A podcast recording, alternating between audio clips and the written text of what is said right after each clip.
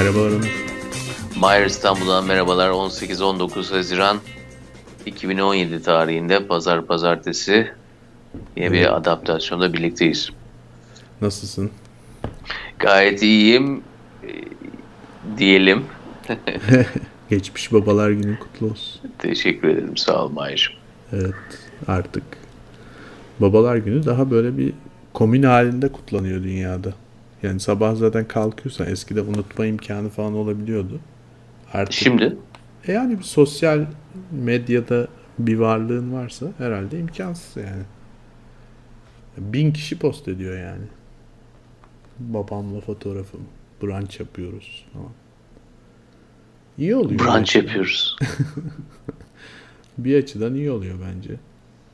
Sevgiye ihtiyacı var insanların ben hissediyorum. Sürekli kötü haber, sürekli saçma sapan politikacıların konuşması falan.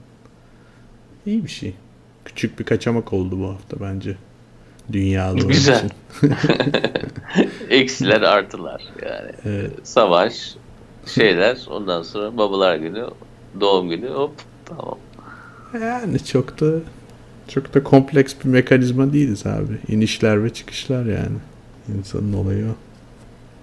Vallahi kompleks mekanizma dedin ama bu haftaki konu da bayağı bir kompleks ya Mahir. Evet bu hafta ilginç bir konu var. Aslında Nedense göz korkutan cinsten, nedense insanların pek yaklaşmak istemedikleri cinsten. Ne kadar hani aşina olsalar dahi, ne kadar da ilgilerini çekse dahi de pek de böyle yanına yaklaşamıyorlar. Neden acaba? Abi çünkü tam anlayamadığımız yani kafamızı tam e, kafamıza yatıramadığımız bir iş bize birazcık şey korkutucu geliyor yani normal olarak. Eskiden hani gökyüzü gürleyince korku- korkuyormuş insanlar. Şimdi de işte böyle teknoloji bir şeyler üretince anlaşılmaz olunca korkuyorlar yani. Anlaşılmaz olmasından dolayı diyorsun. Ya aslında anlaşılabilir bir şey ve biz de birazcık anlatmaya çalışacağız yani bugün ama e, tabii e, komplike bir teknoloji. Hem güçlü yani gök gürültüsü örneğinden gelirsek Evet. hem güçlü hem de anlaşılmaz. Bu haftaki konumuz cryptocurrency değil mi? Evet. Yani aslında bu hafta, yani cryptocurrency son zamanlarda e, çok gündeme geldiği için yani birçok insan Bitcoin olarak biliyor ama aslında sadece Bitcoin değil. Şey Ee, gibi yani kahve Nescafe demek gibi bir şey. Aynen. Evet. Selpak var mı derdik eskiden. Ee, hani bir bir markanın e, şey olması, tamamıyla o ürünü ele geçirmesi durumu. Ee, cryptocurrency'ler ama herhalde bu hafta birazcık daha hani bu işin teknolojisinden ve geçmişinden bahsedeceğiz. Ee, işin para boyutuna da birazcık gireriz diye tahmin ediyorum ama hani Bitcoin ve diğerleri konusu daha detaylıca konuşulabilecek de bir konu. Çünkü Peki çok fazla var. cryptocurrency diyoruz. Yani e, kripto kelimesi nedir Mahir? Şimdi cryptocurrency Böyle denmesinin sebebi- gizli böyle şey kilit gibi bir şey geliyor benim aklıma veya bir şifre gibi. Evet öyle bir şey aslında. Yani şimdi e, kripto meselesi 2. Dünya Savaşı'ndan gelen bir mesele. Alan Turing işte bütün bilgisayarla ilgili konular hani nasıl bütün sanatla ilgili konu- konular Duchamp'a çıkıyor. Bilgisayarla ilgili bütün konular da Alan Turing'e çıkıyor yani günün sonunda. 2. Dünya Savaşı'nda işte hatta filmi de var değil mi? Hollywood filmi meşhur. Evet. Ee, Imitation Game. Limitation, imitation game evet. Ee, bazı bilgileri biz saklamak istediğimizde hayatta bunlara bir şifre veriyoruz. O şifreyi bilen sadece anlayabilsin istiyoruz bu bilgiyi. Ee, bilgi bir yerden bir yere transfer olurken e, onu sürekli koruyamayabiliriz. Yani sonuçta bilgi açık edebilir kendini ama şifreyi bilemeyen, bilmeyen biri o bilginin ne olduğunu anlayamaz. Kripto aslında temel olarak bunun üzerine çalışan bilgisayar bilimleri ve matematik dalı. Cryptocurrency denmesinin sebebi e, bu e, para birimleri ya da aslında blockchain dediğimiz teknoloji tamamıyla kriptografi üzerine işliyor. Yani bütün bilgiler aslında açık ama şifreyi doğru bilmeyen biri ya da doğru e, şifre zincirine sahip olmayan biri hiçbir şey anlamıyor. O zaman şöyle başlayalım. Yani blockchain dediğimiz zaman bu yalnızca para birimlerine ait bir şey değil. Her türlü bilginin e, saklanması için diyelim veya e, şeffaflaşması için bir yöntem. Aynen. Mesela biz şeye alışmış oluyoruz eskiden Mahir. Bir şeyin çok merkeziyetçi bir şekilde e, evet. e, bilginin açıklanması veya tamamen desantralize bir şekilde yani merkeziyetçilikten uzak bir şekilde. Ama senin dediğin sistemde yani blockchain'ler içerisinde esas da şu ana kadar da hiç bilmediğimiz bir şeffaflığı da sağlayabiliyoruz. Evet. Elimizde tabii o anahtar olduğu sürece. Evet. Şimdi biraz belki çok eskiye gideceğim ama gitmek gerektiğini düşünüyorum. Ee, hani bir şeyi bir şeyle değiştirirken yani bu bilgi parçası da olabilir veya ben bir ürün alıp karşılığında başka bir şey de veriyor olabilirim. Yani ticaretin en eski e, çıkış noktasına gidersek orada aslında ortada bir değiş tokuş var. Bu değiş tokuş e, zaman içerisinde artık kurumsallaşmış, endüstrileşmiş. Şu anda da bir sürü bizim bilgi alışverişimizde yani şu anda da mesela Skype üzerinden konuşuyoruz. Bir alışveriş yaparken hep arada bir aracı var. Yani aracı olmadan bir şey yapamıyoruz artık. Öyle bir hayatta yaşıyoruz. Şimdi bu blockchain dediğimiz mesele bütün bu aracıları sadece para olarak da değil, herhangi bir değişim yaşandığı andaki aracıları ortadan kaldırabilecek kapasiteye sahip bir algoritma aslında. Ee, bunun da çok basit bir mantığı var aslında düşündüğümüzde yani birden hemen anlayabiliriz. Çünkü e, aracı çoğu zaman da işte e, merkezi gücü elde eden kuruluş ya da kurum ya da hükümet aslında niye bir aracı olabiliyor ya da niye o gücü elde edebiliyor ya da niye merkezi olabiliyor? Çünkü bütün kaynaklar onun elinde oluyor. Yani işte ben Onur'a 5 e, lira verdim ya da ben Onur'a şu cümleyi söyledim. Bunun arasında olan kişi bütün bunların kayıtlarına sahip olabiliyor. E blockchain bunu tamamıyla ters yüz etmek üzerine kurulmuş bir mantık. Yani diyor ki herkesin kaydı herkeste olsun ama bu kayıtlar şifreli olsun. Şifresi doğru olmayan bu kayıtların ne olduğunu bilemesin. Ve bunun üstüne de bir onaylama sistemi olsun. Hani biri bunu e, araya girip kayıtları değiştirmeye kalkarsa bir oylama sistemi olsun. E, daha çok oyu alan kayıt gerçek olsun. Yani aslında işin içinde biraz politik bir sistem de var o açıdan düşündüğümüzde. Merkezi olanı merkezileştirmekten çıkartan ve de kayıtların aslında tamamıyla şeffaf bir şekilde herkesin e, görebileceği şekilde saklayan bir sistem. Yani bu... O zaman mesela örnek verirsek yani şimdi hayatımızda 15 yıldır Wikipedia diye bir şey var. Evet. Wikipedia'daki sistem içerisinde de hani e, bilgilerin ne kadarı kalıyor, ne kadarı kalmıyor bunun da yapılması için bu bahsettiğinden tabii daha basit bir sistemden bahsediyoruz ama hı hı. E, bu iyi bir örnek olabilir mi mesela konuyu hiç bilmeyen bence, bir insan için? Bence mantıklı bir örnek. En azından şu açıdan mantıklı. Eskiden ne vardı? Ana, Brit Britannica vardı ansiklopedi olarak.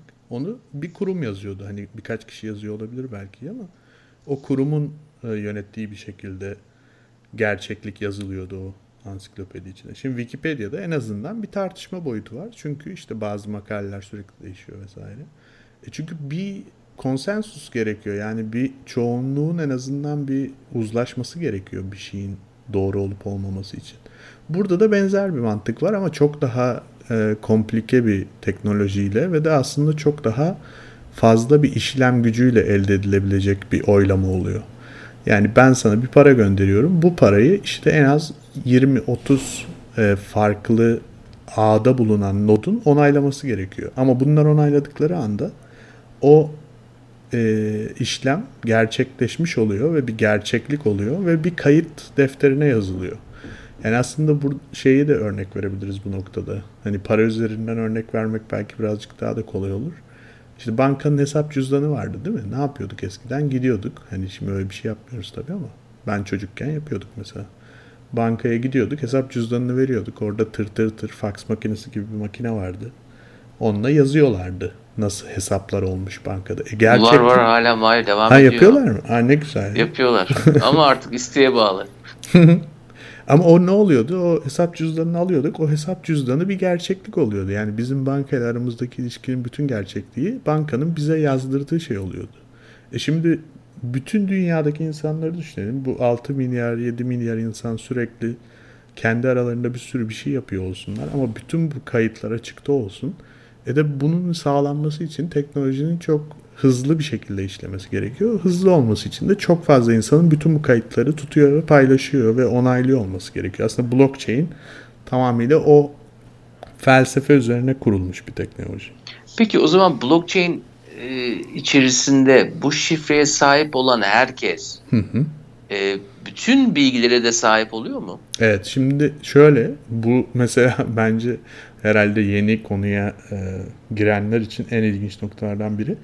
Şimdi Bitcoin bir network yani bir para birimi de var ama Bitcoin network'ünün içinde e, o network'e ait olan e, hesap defterleri diyelim ne diyelim bilmiyorum. O hesap defterlerini tutan nodlar var. Yani her bilgisayar o network'e dahil olduğunda bu normalde dahil değil yani bilgisayarlar. Kendiniz isteyip dahil olursanız eğer o zaman Bitcoin network'ü çalışmaya başladığı andan itibaren yapılmış bütün e, transferlerin ve bütün alışverişlerin yani bilgi ve işte şifre alışverişlerinin bütün kaydı sizde de bir kopya halinde oluyor. Yani herkeste tarihin başından beri olan her şeyin kopyası var gibi bir durum var aslında. Yani diyelim ben e, benim nodum e, buna yeni girdi. O zaman e, geçmişteki bütün evet. bilgilere de sahip olacak mı? Aynen. Sync sync olması gerekiyor. Yani senkronize olması gerekiyor. O işte bir süre alıyor. Çok uzun bir süre değil. Ve bilgisayar teknolojisi artık bunu yapabilecek bir noktada. Zaten yani mesela 5 sene sonra çok daha iyi yapabilecek bir noktada oldu. Peki soruyu tekrarlayayım. O zaman yani ben eğer bu, bütün bu bilgilere sahipsem hı hı. E, node'u elinde tutan birçok insan gibi e, tutan birim olduğum için hı hı. diğer herkesin de e, hesap cüzdanlarında ne kadar var bunu görebiliyor muyum? Tabii ki. Zaten bunun için e, her kimde ne var, ne zaman ne transfer yapılmış bunların çoğu e, internette zaten belli siteler üzerinden görülebiliyor. Fakat görülemeyen şey şu, o hesap kime ait onu bilmiyoruz hiçbir zaman. O bir numara zaten. Yani yaratılmış bir kripto adres. O adres senin de olabilir, benim de olabilir. Programı dinleyen birinin de olabilir. Bir kişinin birden fazla da adresi olabilir. Tabii yüzlerce olabilir. Yani zaten çoğu e, sistem mesela exchange'ler var değil mi? İşte para değişimi için kurulmuş. Aynen nasıl işte dolar, altın, petrol satan yerler var onlar gibi. E bunlar zaten hemen e, adres generate edebiliyorlar. Yani çünkü teknoloji o kadar aslında e, sınırsız hesap e, cüzdanı yaratma imkanı yaratıyor ki zaten güvenlik için de hepsini aynı şeyde tutmuyorlar. Sürekli yeni bir e, cüzdan yaratıyorlar. E zaten o zaman bankada olana benzer bir şey. Yani bir bankada mesela Aynen. bankanın müşterisiyseniz birçok hesabınız olabilir. Aynen öyle. Tabii burada başka şeyler var. Şimdi mesela e, yani kısaca herhalde işte blockchain'in ne demek olduğunu anlattık ama sadece para için değil birçok yani herhangi bir alışveriş düşünelim hayatta dair. O ve özellikle bilgi sistemleri, internete dair bir alışveriş düşünelim. İşte bir web sitesini izlemek olabilir bir video izlemek olabilir. Belli dosyaları bulut, cloud'da tutmak olabilir. Bütün bu alışverişler blockchain'e adapte edilebilecek teknolojiler. Öyle düşünelim. Ama şimdi gelelim bir para kısmını konuşalım. Çünkü para kısmında çok somut farklılıklar var. Benzerlikler olmasına rağmen çok somut farklılıklar var. Çünkü biz mesela e, yani para kağıt olarak basılan bir şey. Şimdi biz bunu niye para diyoruz aslında? Çünkü hepimiz buna güvendiğimiz için para diyoruz. Ben şimdi buradan kayıt, kayıt bittiğinde çıkıp bakkala gitsem bir tane çikolata alsam ona bir kağıt veriyorum aslında. Adam da kağıdı alıyor. Çikolatayı da bana veriyor. E çünkü niye kağıdı alıyor? Çünkü onun güvenilir olduğunu düşünüyor. Çünkü o da gidip başkasına verecek. Şimdi burada bu Bitcoin ve benzeri e, para birimlerinin ya da currency'lerin aslında getirdiği şey bence bir güvenilirlik sağlamaya çalışıyorlar şu anda. Onu sağladıkları anda birçok şeyi değiştirebilirler. Neyi değiştirebilirler? Bir... Tabii şunu söyleyelim Hı. bu arada yani para yalnızca kağıt para değil tabii. tabii. Kağıt paranın onlarca katı para. Hı hı. Para devamlı yaratılıyor. En basit örneğinden verelim. Hani bankaya yatırdığın zaman 10 liralık bir e, banknotu ondan sonra banka bunun 9 lirasını kredi olarak verebiliyor dışarıya. Hı hı. E, kredi olarak verebildiği zaman Mahir'e onu kredi olarak veriyor. Mahir onu başka bir bankaya yatırıyor. Başka bir bankaya yatan para da işte hani 1 lirasını tutuyorlar belki devlet için. Diyorlar ki işte %10'unu biz tutuyoruz diyorlar ama e, 8 8.25'ini yine başkasına Aynen. kredi olarak veriyorlar. Yani 10 liralık banknot böyle üst üste üst üste ne yapıyor? Yani 100 liralık olarak dolaşıma çıkabiliyor. Aynen. Ama senin dediğin noktaya gelirsek hani olayın güven unsurunun olmasının nedeni işte bir banka sistemi var. Banka sistemi dahilinde devlet diyor ki bunun belli bir kısmını bana yatırmak zorundasınız diyor. İşte herkes aynı anda paralarını çekmeye kalkışırsa bunun bir e, garanti mekanizması oluyor bunun sayesinde gibi gibi. Hı hı.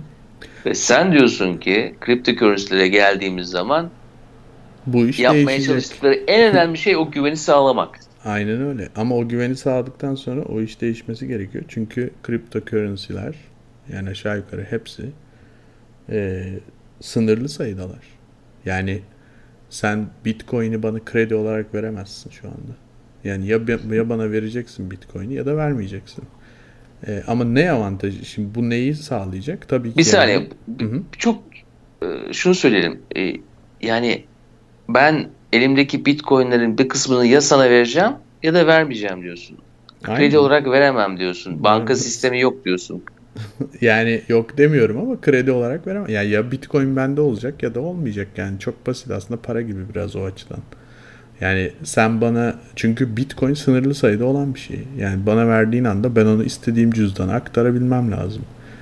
Ee, aktaramıyorsam zaten vermemişsin demek oluyor. O işlem yaşanmamış oluyor. O zaman belli anlamlarda daha da güvenli bir sistem. Çünkü şu andaki Çok. sistem içerisinde parayı devamlı devamlı yaratıyoruz. Hatta e, emisyon hacmini yani sirkülasyondaki parayı da yani böyle büyük müthiş bir gücümüz var. Devletlerin de büyük müthiş bir gücü ya var. Şu andaki sistem Şu ne? an diyorsun ki daha dürüst bir sistem belki şu e, an. Tabii, yani şu andaki sistem ne olur? Yani çok kabaca söyleyeceğim şimdi ekonomist. Lütfen kabaca söyle yani. çünkü daha iyi anlıyoruz kabaca olmayı. Bu işin uzmanı dinleyen varsa yanlış anlamasın ama hani güçlü olan istediği kadar parayı basıyor. Faiz de belirliyor. Ondan sonra diyor ki işte bu para birimi geçer. Dünyanın her yerinde petrol geçer. Şurada altın geçer. Buradan elmas alınır. Yani bu sistem bir şeye dayanmıyor artık. Kaynakların sınırıyla falan alakası kalmadı çoğu noktada. Kaynakları kimin ve nasıl yönettiğiyle ilgisi var aslında. Şimdi burada öyle bir durum yok. Burada e, kaotik bir e, ağ var ve o ağın içinde yeni yani sürekli mining denen bir mesele de var mesela. Oradan da bahsedebiliriz ama yani sınırlı sayıda oldukça sınırlı sayıda artıyor ama çok yavaş artıyor. Yani öyle hani bir kriz oldu. İşte büyük bankalar batıyor. Biz bunlara verelim milletin vergisinden topladığımız 5 trilyon doları da batırmayalım falan böyle bir şey olması mümkün değil. Öyle bir şey olmayacağı için doğal olarak sistemi kökünden değiştirebilecek bir potansiyele de sahip. Çünkü o zaman banka istediği gibi işte senin biraz önce anlattığın 10 doları 1000 dolarlık kredi olarak satamaz yani. Peki o zaman bu noktada istersen bu e, bilgi madenciliği kısmını biraz daha açmaya başlayalım ve hı hı. burada nasıl bir işlem gücü gerekiyor? Ne kadar elektrik sarf ediliyor? Yani bu taraflardan biraz bahsedelim. Çünkü konuya aşina olmayanlar diyecek ki ya bu para nasıl hangi süreçler tarafında e, sonucunda yaratılıyor? E, bu da biraz e, para biriminden para birimine de değişiyor da olabilir. Evet. Yani Bitcoin'den diğer para birimine de değişiyor olabilir. Paranın yaratılma süreci. İstersen biraz onlardan bahsedelim. Şimdi aslında bu madenci dediğimiz adamlar e, kazandıkları parayı yaptıkları işlemler sayesinde kazanıyorlar. Yani sürekli olarak belli insanlar Hani ben bilgisayarıma Bitcoin Network'ünün aplikasyonunu kurup çalıştırabilirim. Ama öyle arkada çalıştırırım yani. A'da bir tane işte kullanıcı olmuş olurum. Bazı insanlar var. Onlar bütün bilgisayarı bu e, Bitcoin işlemlerini kontrol etmek, işte geri kalan ağa duyurmak ve de işte işlemin doğruluğunu yanlışlığını oylamak üzere kullanıyorlar.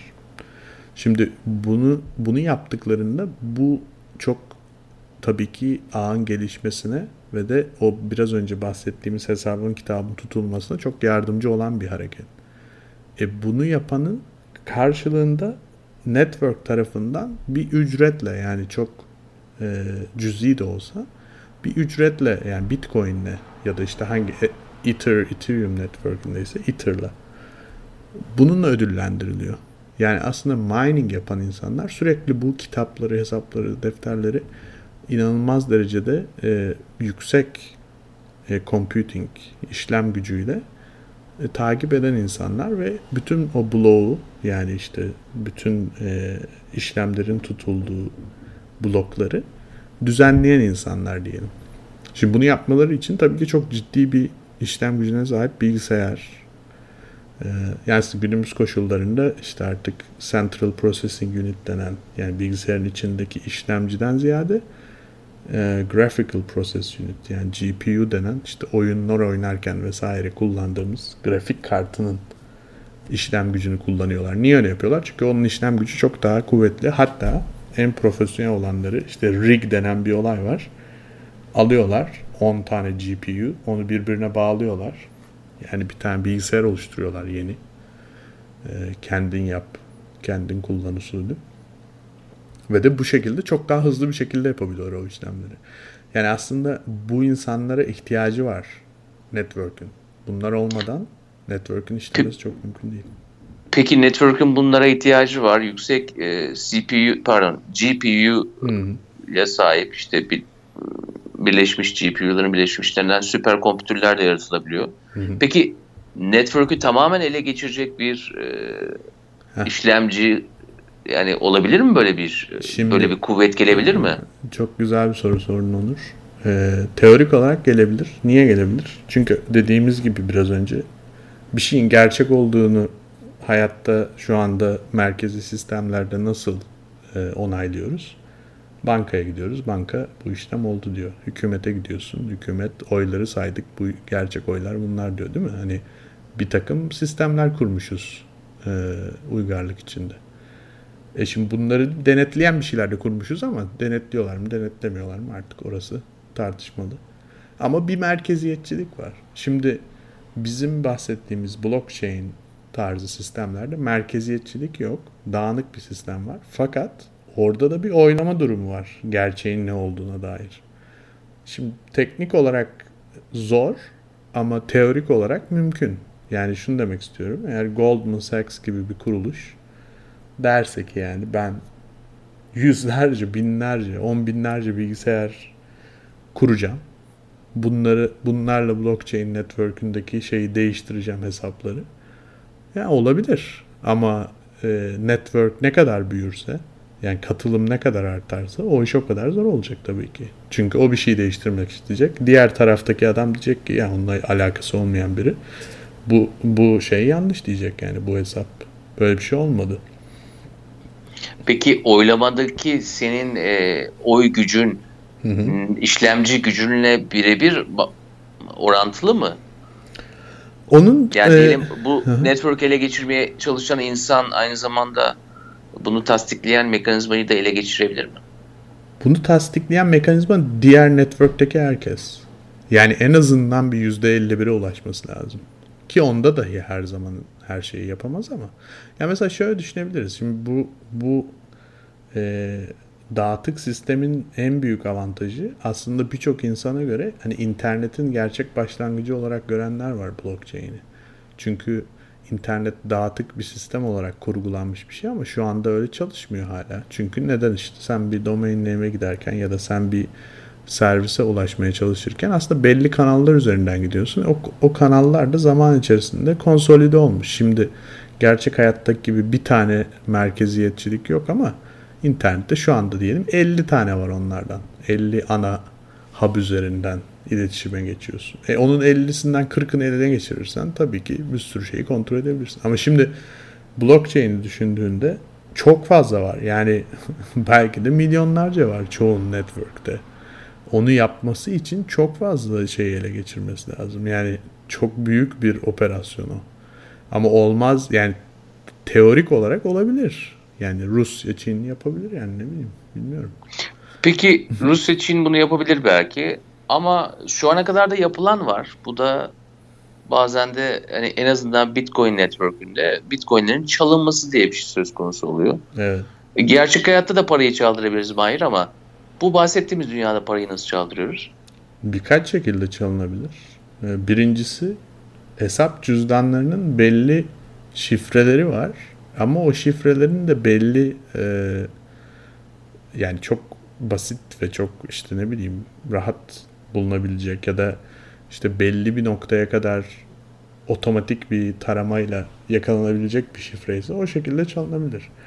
Ama asıl genelde çalınan yöntem social engineering. Yani mesela şeyde çok şu aralar çok meşhur çünkü kripto currency'ler hakkında insanlar çok fazla internette bir şeyler sordukları ya da yazdıkları için gerçek isimleriyle. E oradan mesela hemen tahmin ediyorlar işte bu adam nerede Amerika'da. Bakıyorlar Amerika'da hangi siteler bitcoin satıyor vesaire. Diyorlar ki bunda bunun hesabı vardır. Bunun gmail adresi adı soyadıdır. Önce gmailine saldırıyorlar. Ondan sonra işte cep telefonunu e, gmailine bağlamış olanlar için. Sonra da telefon şirketini arıyorlar. Adammış gibi onun taklidini yapıyorlar falan filan. Diyorlar ki işte ben kimliğimi evde unuttum şöyle oldu böyle oldu. Oradan cep telefonundan Gmail şifresini alıyorlar. Gmail'ine giriyorlar. Gmail'den Bitcoin'leri aldığı yere giriyorlar falan filan. Yani sosyal e, mühendislik boyutu da var. Bir üçüncüsü de bir takım e, ya sonuçta bu gel, hakikaten dağıtık bir sistem olduğu için birçok açıdan kontrol edilmesi mümkün değil. Bu yüzden bir takım siteler var işte Rusya'da, Ukrayna'da, Çin'de, orada burada sağda solda yani dünyanın her yerinde kimin bile yönettiği belli olmayan çok büyük exchange'ler var. Yani adamlar işte günde 100 e, bin bitcoin şeyi volümü var yani. Ne yapıyor 100 bin bitcoin? İşte şu anda 2700 dolar olsa inanılmaz büyük bir meblağ yapıyor. E buralara saldıranlar da oluyor. Mesela o zaman saldırıyor adam o trading yaparken yani kendi alıp satarken o site üzerinde o site hacklendiği için o hesabında olanları da kaybedebiliyor. Yani birçok yoldan e, pazar yerinde kaybediyorsun parayı. Yani evdeyken Aynen değil öyle. para ama tam şeye çıktığın zaman, ticarete çıktığın ya zaman. Çarşıda yani tam kervan şey zamanı bu. Zor yani. Kervanı çıkartmışsın şeye. ya bir de şimdi koyunları şu... satacaksın hepsini aynı anda kaybediyorsun diyorsun. Aynen öyle. Bir de kaybet. O zaman güvenliği yalnızca kendini sağlamaması gerekiyor. Yani networkler e, bu exchange'lere gittiğin zaman da o hangi exchange'i seçeceğini oranın güvenine göre de seçebilirsin herhalde. Tabii ki. Bence mesela e, bir sonraki programda o konuları çok detaylı konuşabiliriz. Ama şu an için şunu söylemek gerekiyor. bir şey gittiği anda onu geri dön ya banknot numarası falan gibi bir şey olmadığı için onun geri gelme ihtimali yüzde sıfır yani. Öyle bir şey yok. Çünkü o giden hesabın kimin olduğu da belli değil. Zaten onu gönderdiği ilk hesabı hemen başka bir hesap açıp oradan oraya gönderir vesaire. Yani hani e, bir kere hacklendiğin anda geriye dönüşü çok zor yani Bitcoin'de. Çok büyük meblağlar gidebilir. O yüzden işte e, USB sticklerin farklı bir versiyonunu hardware wallet diye satıyorlar. Yani işte hakiki cüzdan gibi internete bağlamayacağın yani oraya sen o bütün kriptolarını indiriyorsun ve orada tutuyorsun. Ona girilmesi çok zor. Ama bilmiyorum hayır USB sticklerle çok rahat bozuluyorlar şimdi. Aynen öyle ya benim de. Paralar da şimdi şey olmasın. Havalar da sıcak. Havalar da sıcak.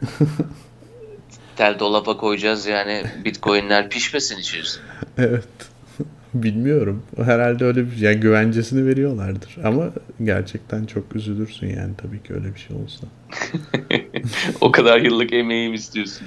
Ya şimdi e, ya işin çok gerçekten birkaç tane farklı boyutu var. Başından beri konuşmaya çalıştığımız gibi. Hani bir blockchain, bir teknolojisinin farklı bir şeyi var. Potansiyeli. Tamam bu bir. Evet. E, kripto olması. Yani işte bu e, gizli anahtar kelimelerin yarısının e, kişiye özel yarısının network'e açık olması durumu. Bu önemli bir teknoloji. İkincisi işte bu dağıtık sistem olması.